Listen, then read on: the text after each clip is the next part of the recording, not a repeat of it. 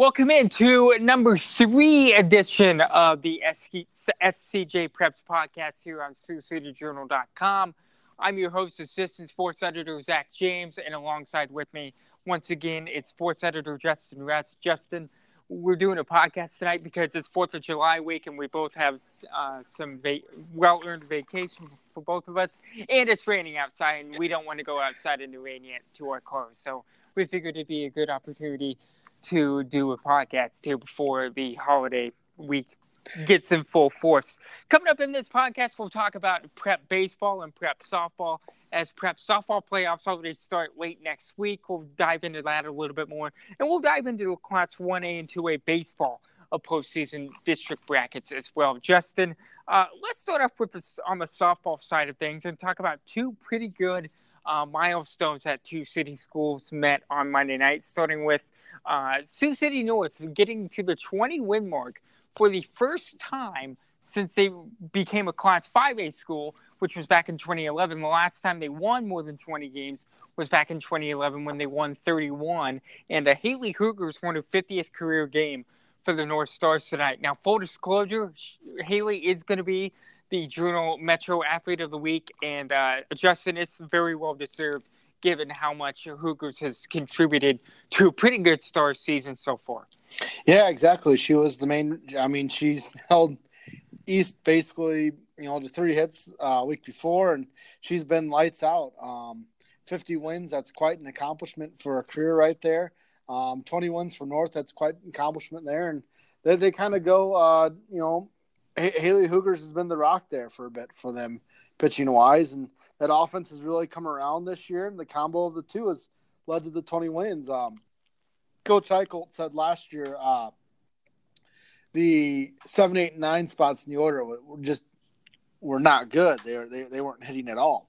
And this year, all three of those girls are batting at least 300. So that tells you how the offense has come along. When you get that kind of production with Haley Hoogers in the circle, that's a pretty good combo right there. And that's, like I said, led to 20 wins. And there could be a few more there and see how deep they can go in postseason. I talked to Haley on Monday afternoon, and one of the things she was most excited about was North gets a home game late next week, and and, and they get a first round bye and a uh, semifinal playoff home game as Urbandale has to come up here to uh, Sioux City to play that game.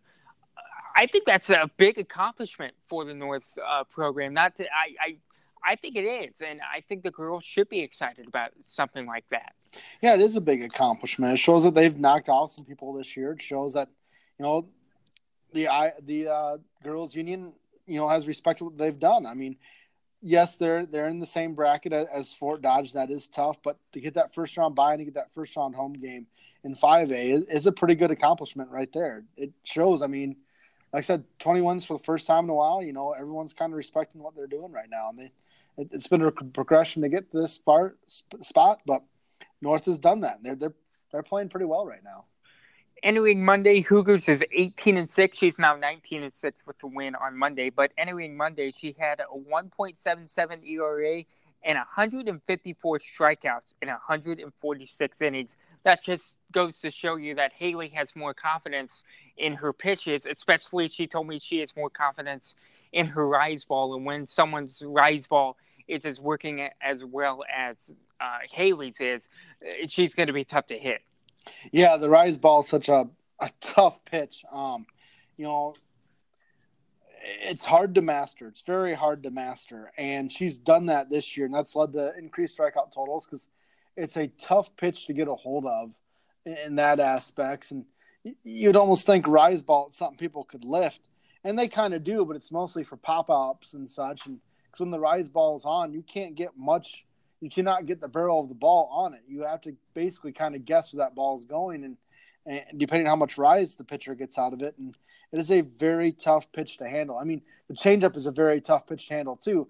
But if you get the timing down on the curveball or on the changeup, you can blast that sucker. The rise ball, even if you get the timing down, you have to find a way to put the barrel on the ball, and that is extremely difficult with the rise ball.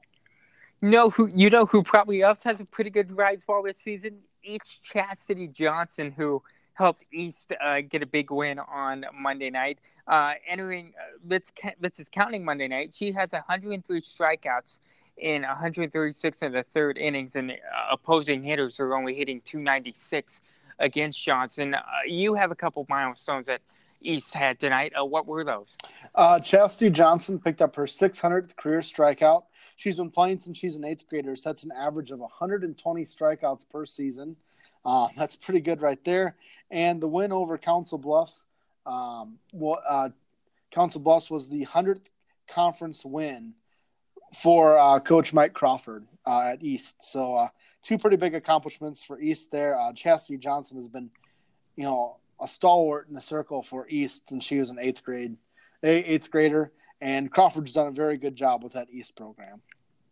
Yeah, Crawford has done a very good job with that East program, just from what I've seen in the couple months that I've been here. But uh, yeah, the softball has been pretty good in the city so far this year. Heelan's played well. East uh, is playing well. North with 20 wins. West is improving a little bit. So it'll be exciting to see coming up late next week what those city schools can do uh, in the postseason run and even in the final 10 days or so of the regular season as things wind down. If they get games in, and I'm still looking outside and it is lightning and raining and and and it's just not fun out there right now. So so it's a good thing teams got games in on Monday night, and hopefully they can get games in as the regular season winds down in both baseball and softball. Let's transition over to the baseball side of things for a little bit and talk about some of the 1A and 2A district brackets that came out over the last week or so. 3A and 4A aren't out yet. The seating meetings were on Saturday for those, and we won't find out um, the full results, results of those probably until later this week. But in Class 1A District 1, Kingsley Pierson and Lawton Bronson will host for, uh, district quarterfinal games, as well Remsen St. Mary's and MMCRU in uh, Class 1A District 2. In Class 1A District 3, Sioux Central and Newell Fonda will host district quarterfinal games and semifinal games. And in Class 2A District 1, West Lyon and West Sioux get first round byes, as do Hinton and MVAO COU in Class 2A District number 16. What stands out to you about that, Justin? Well, I'll go with the uh, 1A one first. Uh, you have Kingsley Pierson and Akron Westfield in the same district there. Um, and then when you jump over, you have Remsen St. Mary's, uh, Woodbury Central. Um, those, you know, those, those two, those four schools right there, that any one of those four schools can come out of there is the one that goes to state. Kingsley's playing pretty well. You know, Justin Renking will get the ball in big moments. Akron Westfield's had a good season. They're, you know, um, Woodbury Central's had some slip ups here and there, but they've they've been right along there with Kingsley Pierson and Remsen St. Mary has, has been receiving consideration. Has had some nice wins this season. Uh, they played West Lyon about as tough as, as anyone has this season too, and uh, if, if, I remember that score correctly, and West Lyon's a pretty good team this season. So in one A, mm-hmm. that's kind of the one to look at. Seeing those four teams can come out of there. Um, in two A, oh man, you have West Sioux and West Lyon in the same district. And while West Sioux may not have the record you'd expect them to have, they're still a tough out because I can kind of guarantee you when those two teams face in Larchwood, I mean, pending any upsets, of course, when those two teams meet in Larchwood on on the twentieth, I guarantee you it's going to be Hunter Deckers going for West Sioux in that game to win the district against West Lyon, which is undefeated.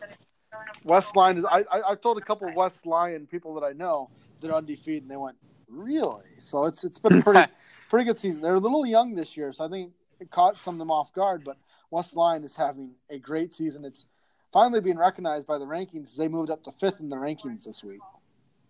What makes West Lyon so good? I know you're from around that area, and I know you know that team a little better than probably what I do. The, the general uh, circulation our audience. What what makes West what has made West Lyon a good team so far this year? I mean, usually it's because they have pretty good athletes. That's one. Um, athletes that can succeed at a lot of sports. Usually, football is the centerpiece, of course. That's the one they always look at. But you know, they, they have got some athletes that have come together, and when they put their minds in the baseball sense of things, they can be pretty good. Um, you look at Easton Fleshman, a freshman, made state as a wrestler and 55 at bats. He's batting 509 this season with 27 RBIs. This is a team with pretty good power. Eight home runs on the season uh, uh, for them. They're batting 340 as a team. And as good as their power has been, pitching, pitching, pitching, pitching. Mm-hmm. 1.37 ERA. None of their pitchers have an ERA of over two. So, and when I said this is a pretty young team, you look at the lineup: Thad My- Myrel and uh, Trevor Reinke. Those are the kind of the two seniors in that lineup. Tre- Trevor Van Van Middendorp has gotten some at bats, but you know it's ma- basically Myrel and Reinke that, that that are the two guys. And Myrel's batting 318, Reinke's batting 264. Um, their rotation is, is mostly a bunch of jun- uh, you know three juniors and one senior. Justin Co- has 26 and a third innings this season. That's the fourth most on the team, whereas it's been Josh Van Beek, Isaac Brueggemann, Jalen Gramstead. You know, they, they've been built on pitching, and the athleticism is really paying dividends from them. They're, really translating onto the, onto the field. And I say athleticism, 23 steals for Gramstead, 23 steals for Gavin Lorenzen, 14 steals for Van Beek, 10 steals for Logan Meyer, 13 steals for Brueggemann. They have 123 steals on the season. They have walked more than they've struck out 151 times, 112 times. So when they get on base, they will take the extra base. They'll put them in position, and they're driving runners in at a very good clip. 238 runs scored on the season. I want to talk about uh, Class 2A District 16 for a couple minutes because Hinton and MVAO COU, are both in the same district. I think both teams are worthy to make it to Des Moines to the state tournament. So it's a little disappointing to see both teams that both teams can't make it out of that district. But um, I, what do you make of that district? I think it, that'll be a really, really good district final here in a couple weeks. I've I've joked with Hinton's coach about this one a little bit. Uh, I, I, I called it the bracket of death right here. Um, yeah, it is because you, you look at Hinton and MVAOCOU there's a chance neither one makes it to the district final because OABCIG has quietly put up a pretty good season. Um, I believe they were fourth in the Western Valley Conference. I think they have uh, 17 or 18 wins on the season. And then you look at Alta Aurelia, and Alta Aurelia is really coming on strong. Excuse me. You you have the two McCoy brothers for for Alta Aurelia, and I believe Preston McCoy is the better pitcher. And he's been lights out lately. So any of those four teams can, can come out of it. Uh, OABCIG is 12 and 7 on the season, is what mm-hmm. they are. Uh, Alta Aurelia, Alta Aurelia got some votes early in the season. I think they were ranked at one point in the boys poll. They are 13 and 7. But yeah, the McCoy brothers, Logan McCoy is batting 446. Bull, um, Logan does have a 4.16 ERA, but 39 games. Preston McCoy, 2.88 ERA and 25 and a third innings. So, pitching wise, if the McCoys are really going pitching wise, they are a mm-hmm. very dangerous team. And hit, but that's the thing, you know, MVAOCOU has had pitching this season up, you know, from uh, Zach Scott and and uh, oh, the other name is blanking on uh, Aaron Michael. Those two have been lights out this season. Yes, so, they have. So you look at those two, um, in that aspect of going up against Alton, the two McCoys. You know, Hinton's deep in their pitching staff as well, and it's they've got a pretty good lineup. So, no, you're right. No, they've they've got a pretty good pitching staff as well. So, um, it's a pretty tough outright. I think they got deeper pitching than OABCIG, but OABCIG versus Hinton and Alta Aurelia versus uh, versus MVAO COU, those could be two district finals if, if it all were to work out. I mean, it's not going to uh, because you know th- those would be the semifinals, but right um, based on, on on logic. But yeah, so and I think uh, looking at the other side of the bracket for those two, it'd be District 15. Then you have Treynor and you have Clor- Clarinda, and I believe Treynor's putting together a pretty good season yeah, too. So it's just you look at it and.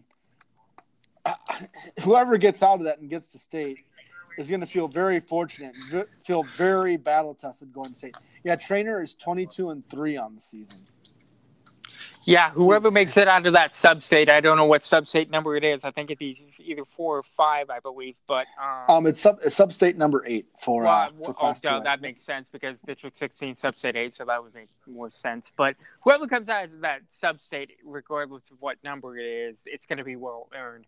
And I think once they get to state, I think they're going to uh, turn some heads uh, once they get to Des Moines, and hopefully it's an area team uh, that I mean, if you can make it.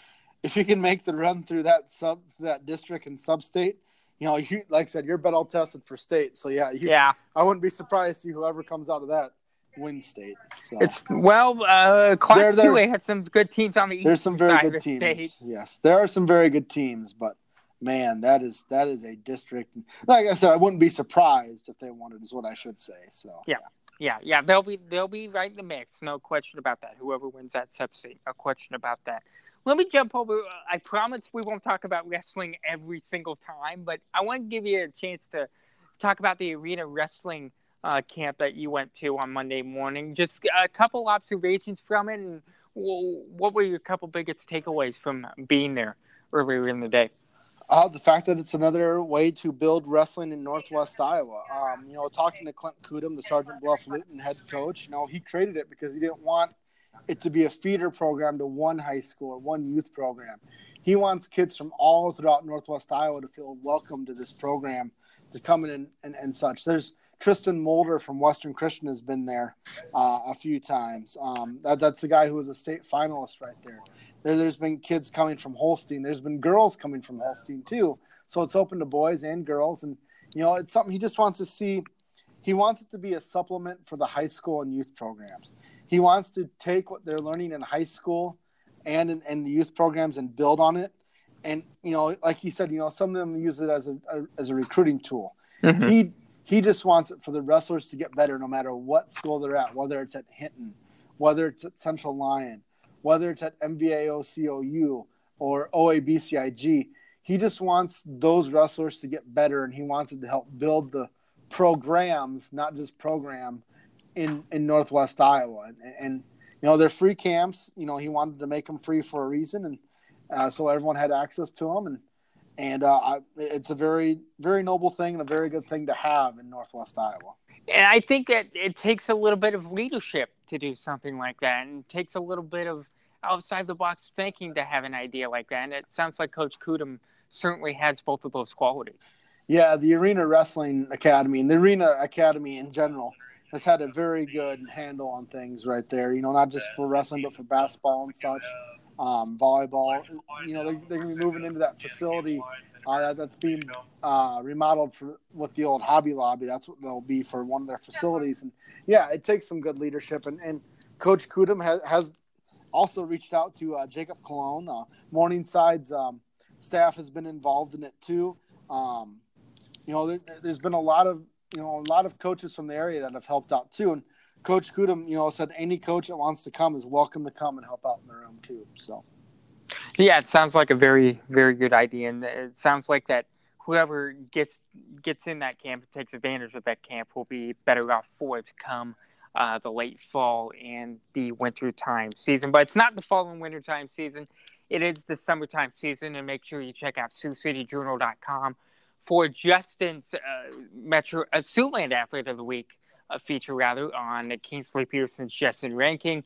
My feature coming up, that'll be featured in Wednesday's paper on North's Haley Hoogers, who we talked about earlier in the episode. And uh, make sure just check out Sioux City Journal for all uh, prep, college, and explorers coverage uh, throughout the summertime season.